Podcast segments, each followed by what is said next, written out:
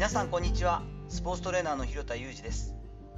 アスリートスポーツ現場でトレーニング指導をしたり、トレーニングやコンディショニングの教育活動をしたり、ブログや本を書いたりしています。本日はスポーツ現場の魅力を知って常習性に毒されるなというちょっと過激なテーマですが、そんなお話をしていきたいと思います。一昨日のことですが、じゅうがつなのか木曜日はものすごくバタバタした一日になってしまいました。この日の夜に大地震が関東であったというお話は皆さんご存知でしょうし、私も昨日お話をさせていただいたんですが、日中にではですね、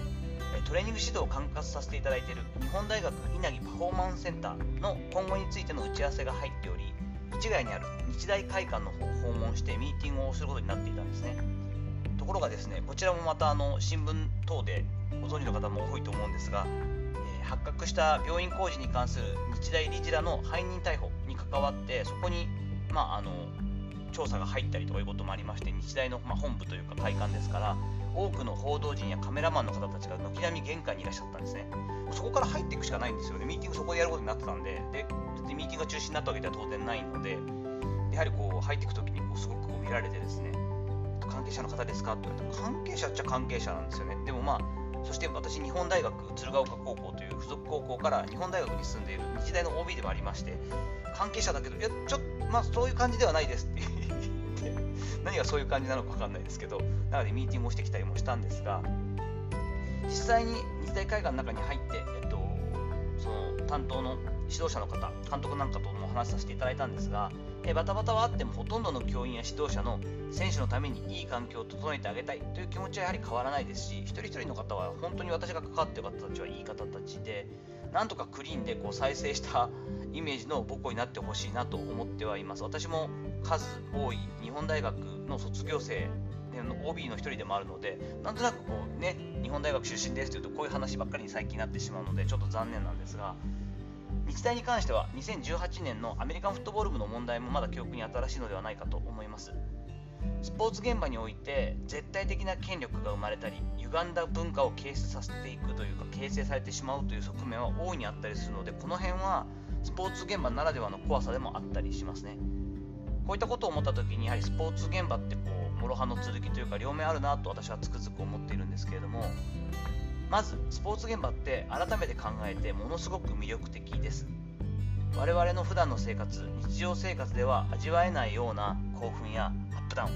感動やドラマがある世界なので、一度入るとやめられないよねっていうのは、スポーツ現場でお仕事をさせていただいているスタッフの方は皆さん分かっていただけるんじゃないかと思います。ただ、だからこそつい現場ならではの魅力から抜け出せずに、ずるずるとその世界に執着しがちになる部分というのも大いにあるんですね。ある意味こう中毒性が高いという感じの世界であります。やはり現役アスリートと同じで、本来は指導者もスタッフも寿命がある程度あるんだなという世界だと思っておいた方がいいです。定年退職まで勤められるような仕事ではないですし、それを分かっているつもりですけれども、いちねん契約のはずがごねんそのチームに携わり、じゅうねん携わり、じゅうごねんいて一番の古株となりとなると、なんだかそのチームの社員というかですね、代表者のような気持ちになってしまうというのは分からなくないですし、そういった感じで自分のチームのことを語る専門家の方も多く私は今まで見てきました。ただ残念ながら、えっと、一人としてずっとそのチームに定年退職というか、そんな年までいらっしゃったことは人は見たことがないので、どこかでやはり契約解除というかですね、お別れをしなきゃいけないところが来たりするわけです。その辺もしっかりと認識していく必要があると思いますし、そもそも常習性があってやめられなくなりやすいというのは肝に銘じておくべきでしょう。雇用側というかですね、編成をしていただく、雇っていただく側から見ても、そういった部分っていうのはよく分かっていらっしゃるわけで、スポーツ現場って憧れの場所でしょとか、こういったところで仕事がしたかったんでしょということですね。でですね、ある意味そこにつけ込まれて、好きでやってるんでしょ、そこに対してなんか条件とかあんまり言うのダメでしょみたいな雰囲気を出されてですね、という態度で条件面や労働面で搾取されるという人は後を絶たない世界でもあります。現場の魅力はしっかりと堪能するべきですし、そこに値するプロであることは大前提になります。しかしある意味ちょっと言葉悪いですが、薬物中毒のような常習者になってしまって、現場であったら何でもいい、現場じゃないと自分は仕事ができないと思い込んで、そういったところでこうどんどんこだわり続けるというのもあまりお勧めできません。どこかで俯瞰した目を持って鳥の目虫の目の話をよくしますけれども、スポーツ現場の魅力を十分に知って堪能しつつ常習性に毒されるなというのが私の同じ環境にいる専門家に対するこうアドバイスというか、自分自身も自戒していることだったりもします。こういった意識を持っておかないと、どうしても現場で仕事をするということ自体が優先されてしまうようになって、オファーの内容があまり魅力的でなかったり